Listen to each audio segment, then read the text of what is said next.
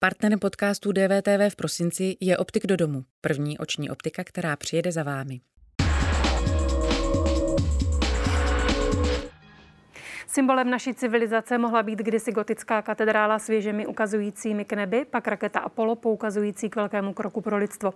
Dnes je to selfie tyč, zrcadlo poukazující nikam do krajiny prázdných tváří.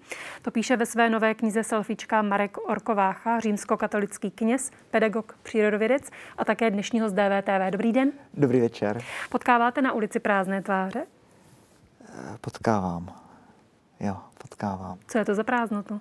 Uh, Poprvé eh, mě to napadlo v roce 97, velmi dávno, když jsme se vrátili z Antarktidy, z té první expedice a já jsem potom měl asi 14 dní ještě čas na eh, České národní parky a pak jsem ale ještě několik dní žil v Punta Arenas, potom v Santiago. Ti čilani Uh, mi přišli takový, takový jako spirituální. Každý se s váma dal do řeči. S uklízičkou jsem se bavil na ulici, s taxikářem. Každý byl, jako v těch, v těch tvářích jako byla jakási spiritualita a pak jsem přijel do Brna, šel jsem po, po České na náměstí Svobody a najednou jsem si říkal, jako co je špatně.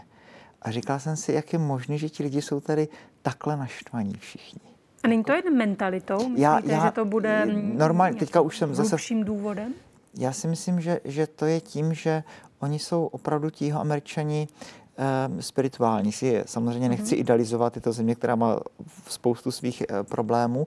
Totež e, třeba pamatuju ze, ze, Sri, ze Sri Lanky, z Ceylonu, že ti lidi v sobě prostě mají jakousi spiritualitu, ale ten buddhismus nebo co to tam je. Křesťané tam jsou pochopitelně, ale e, po, po delší době v, v takové nějaké krajině jsem měl trochu teda ten pocit, že tady opravdu to je teda krajina prázdných tváří. Ale nechci se nikoho dotknout samozřejmě. Spíš než na stránkách knih, běžně hledáme selfiečka na sociálních sítích. Vy o nich píšete, cituji.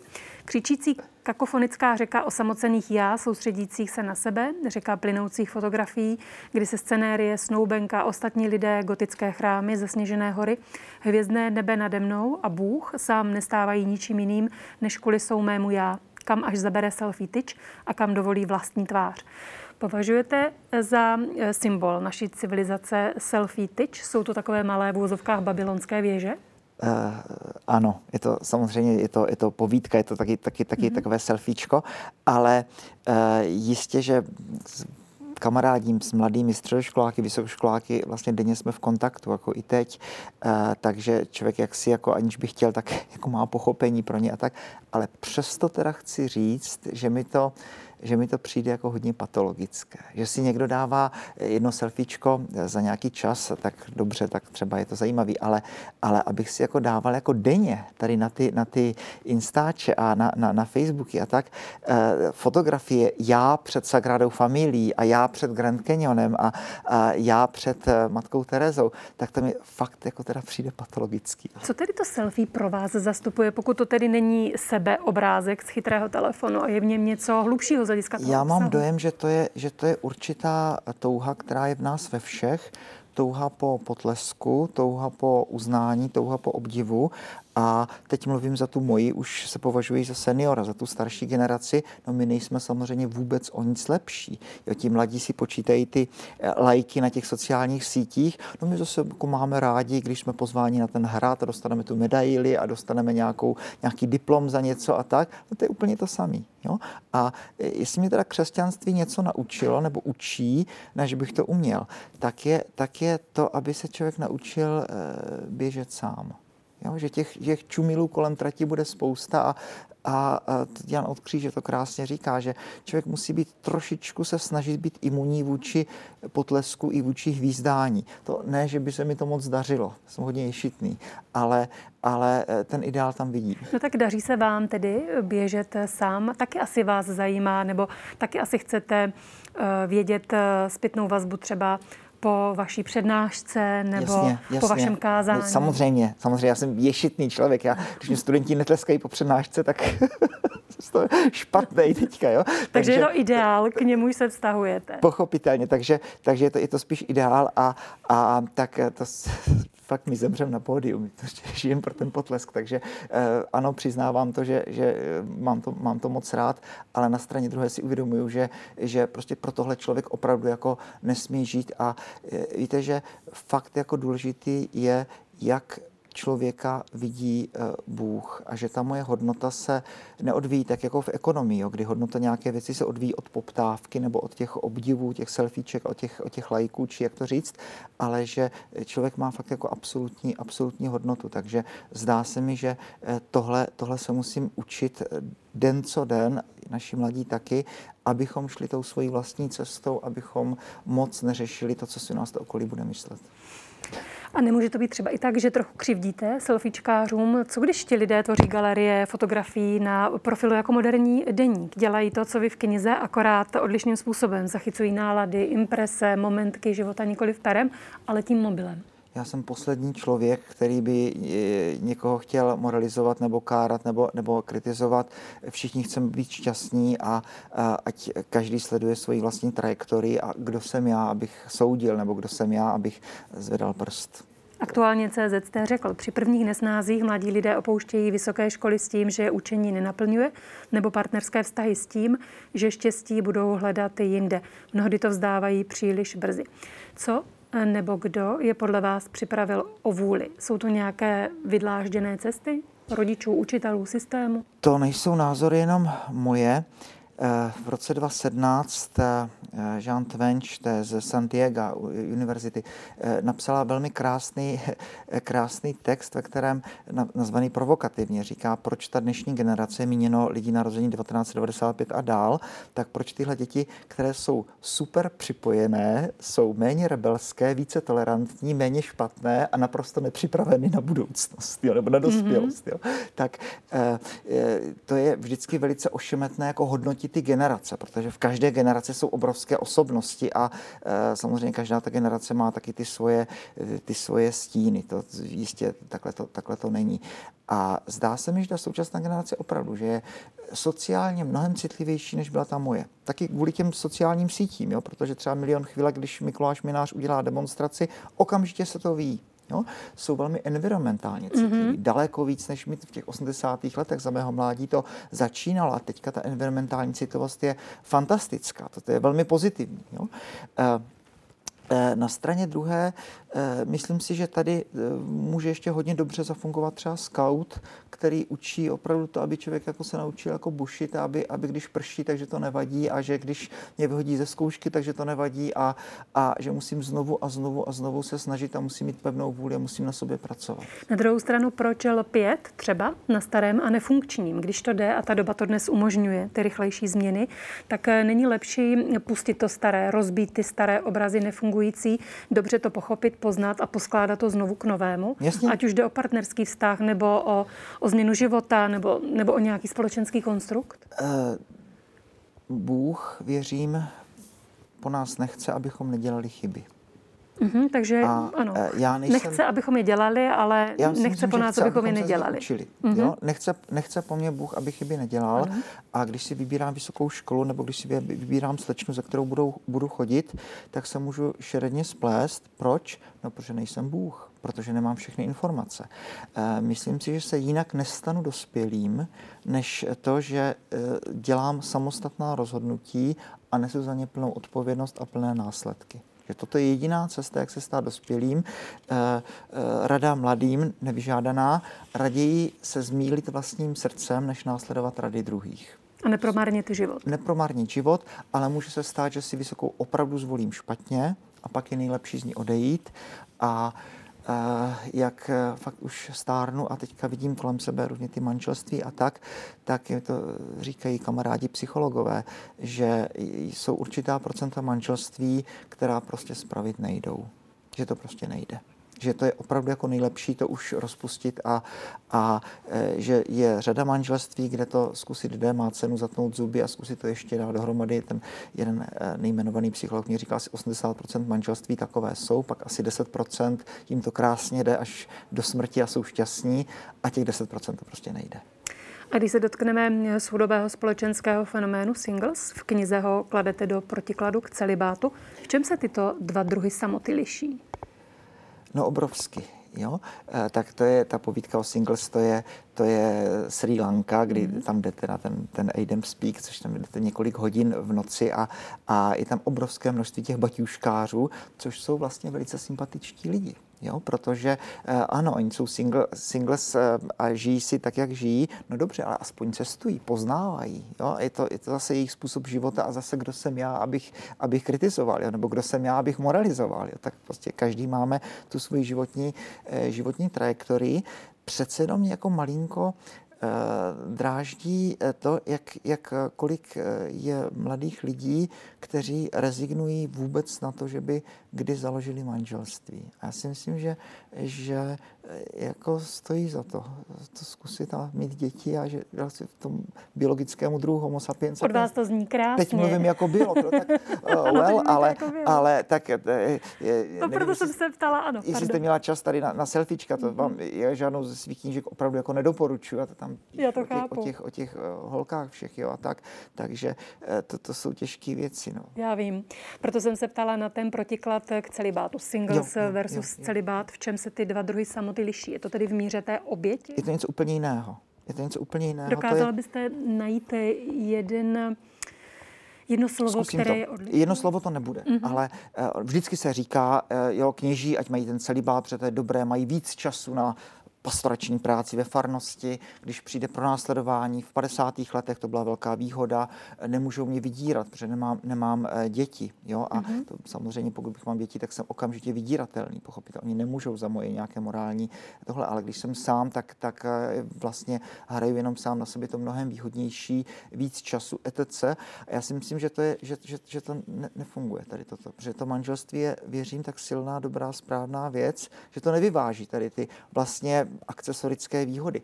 Takže jediný důvod, proč si myslím, že celý bát třeba těch eh, mníchů v klášteře jde nějak eh, obhájit dobře, je opravdu jako ta mystika. Já jsem byl půl roku kdysi dávno v trapistickém klášteře ve Francii, což je velmi přísný řád, nemluví se, opravdu naprosté ticho, modlitba práce a tam to člověk pochopí, jo, že to jste fakt na té poušti, položíte ty kufry a, a jdete dopředu. Tak tam jsem pochopil, jako, že to nějak má, má smysl. To by znamenalo, to by znamenalo že uh, mystika eh, se nedá prožívat um, v rodině. A teď se Naopak. ptám, Naopak. Ale nej, asi to bude jiný druh mystiky. Je to protože, jiného, uh-huh. ale, ale toto, je, toto je velmi důležité a uh, to se snažím fakt říkat úplně všem snoubencům, které kdy oddávám, že uh, toto je 60. let a druhý vatikánský koncil, který konečně nahlas řekl to, co všichni věděli, že pokud kdo tady z našich diváků chce usilovat o hluboký kontemplativní, mystický, duchovní život, tak uh, to lze provozovat na obou stranách klášterní zdi. Mm-hmm. Jo? Mhm. To znamená, ať jako manžel a otec pěti dětí, anebo jako mnich, nebo jako, jako e, kněz. A e, začal s tím vlastně až Vojtila, Jan Pavel II., že pokud si takhle člověk zaspomíná na ty svaté, co známe, to jsou buď řeholníci nebo kněží, František, Dominik, Ignác, Terezie a tak. A teprve Vojtila začal, teď to trochu přeženu, začal svatořečit traktoristy, hokejisty, matky pěti dětí, horolezce, e, aby dal najevo, že, že svatost to je pozvání prostě pro, pro všechny tady z DVTV.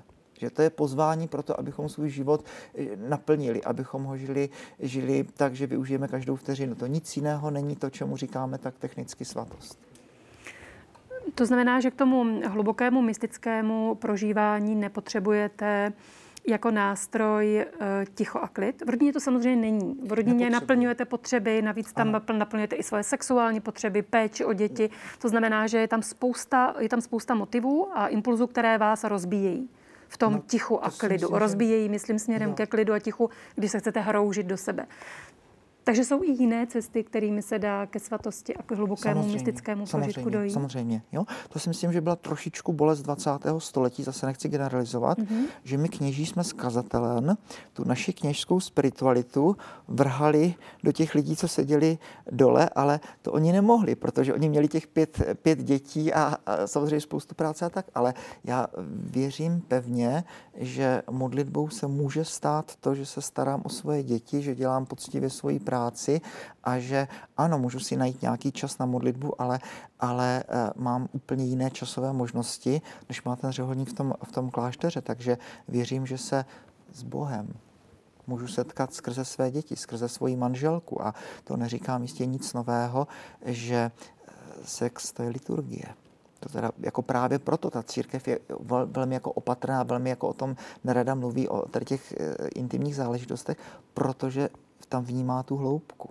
Jo? Že, že, že to je opravdu jako určitý druh kontemplace. Tečka, dost o tom. Mm-hmm, budu to respektovat, jo. protože samozřejmě jak by sexualita, co by, když k ní přistupujete jako k posvátnému aktu, tak má samozřejmě úplně jiné roviny, než když eh, se praktikuje způsobem, jaký je třeba Jasně, dnes obvyklý. No. Ale ve všech, ve všech těch starých náboženstvích, jako ve mhm. všech, to vždycky bylo spojeno s nějakými těmi kulty, jo, to vždycky tam nějaká ta vertikála, eh, vertikála byla a eh, myslím si, že tohle židovství, křesťanství jako velmi dobře eh, osahává, jak, eh, jak sexualita je, je druh modlitby, tak židovství má tu svoji obřízku. Jo? Tak to, to, to, eh, jeden známý rabín to říká velmi hezky. No ano, při každém sexuálním styku ten muž musí myslet na Boha.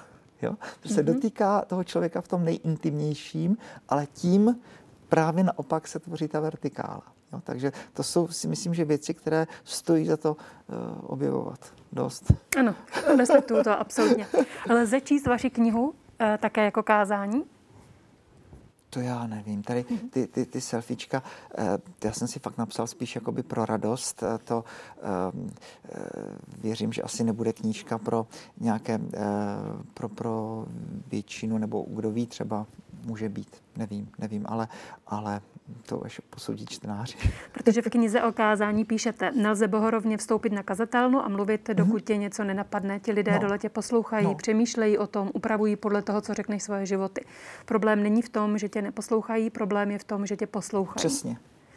Tak eh, byste třeba i nevytkl, ale uh, zeptám se jinak. Znáte kněží, jejíž kázání připomíná citovaný úryvek? Je to i potom eh, nese ten díl vin za odosobnění jo, jo, jo. i ten kazatel? Já z téhle otázky krásně vyklouznu, protože eh, v naší profesi se málo kdy stane, že sedíte v lavicích na mši. tak teď se mě dostal. Jo, takže, eh, takže většinou to, to takhle mám já. Ale, ale fakt jsem si říkal, že ne, že bych tomu ideálu dostával, to ať moji farníci z Lechovic, ale fakt se snažím kežby.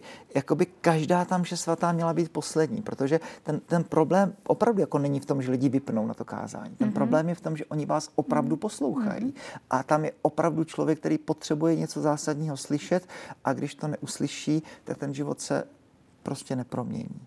Jo? Takže eh, ne, že by se mi to dařilo, ale, ale teda netroufám si jít na kazatelnu, aniž bych teda aspoň tu noc předtím tomu teda nějakou tu hodinku, jakou teda nedal. Tak to ne teda. Dále v knize pokračujete, cestu k nekonečnu. To Bohu... četla. ano, ano. Dále v knize pokračujete. Cestu k nekonečnu k Bohu nám nesmí zamknout situace jeho církve nebo církví a ani jejich pozemský personál. A podle biskupa Tomáše Holuba eh, církvi u mládeže ujíždí vlak. A teď ještě ocituji jeho slova pro deník N.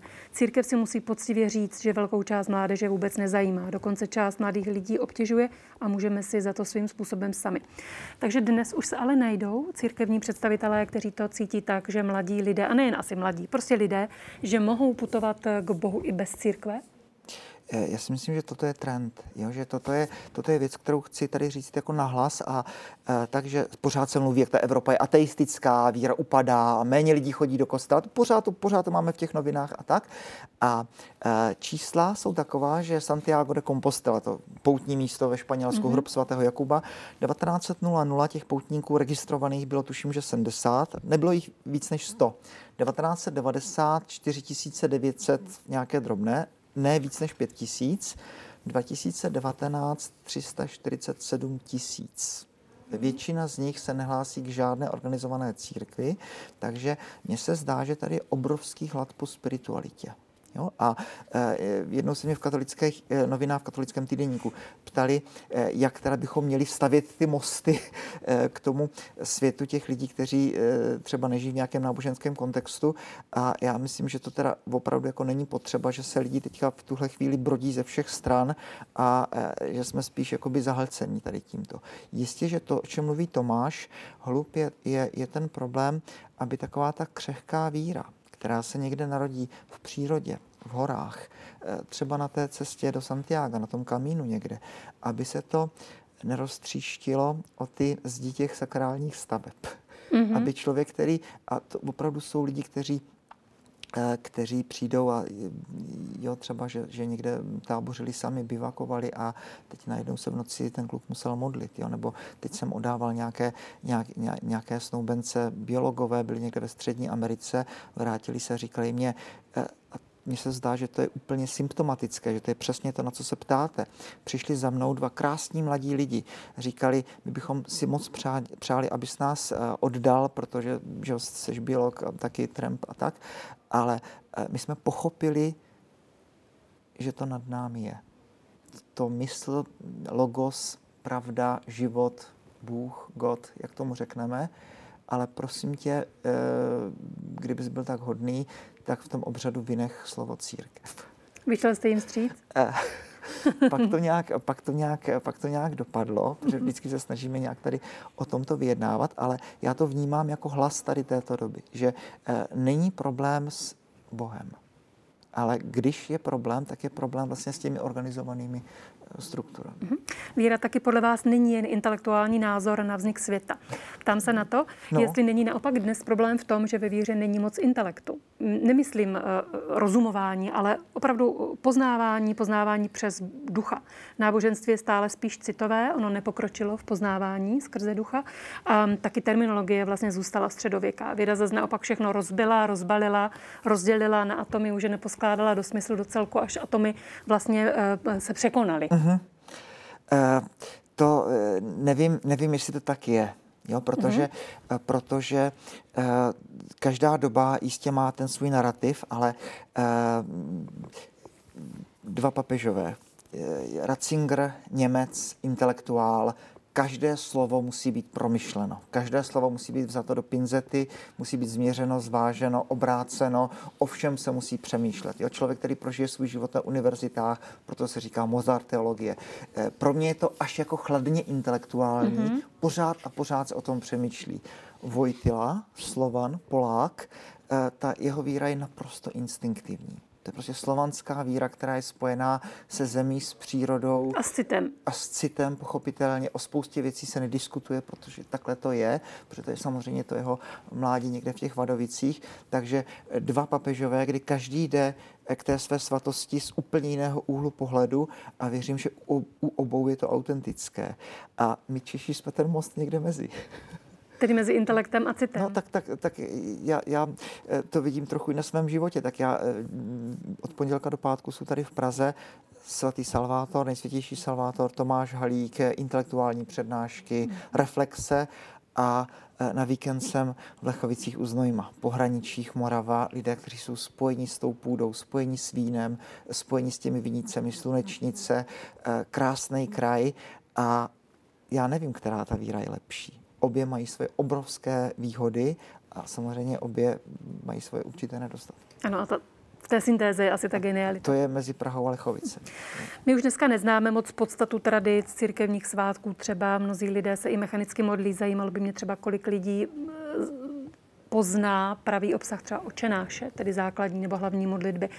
Taky mě zajímalo, kolik lidí opravdu více podstatou Vánoc. Pak se můžeme těchto věcí lehce zdávat, protože nevíme vlastně, jaký pro nás mají opravdu ten smysl a tu podstatu.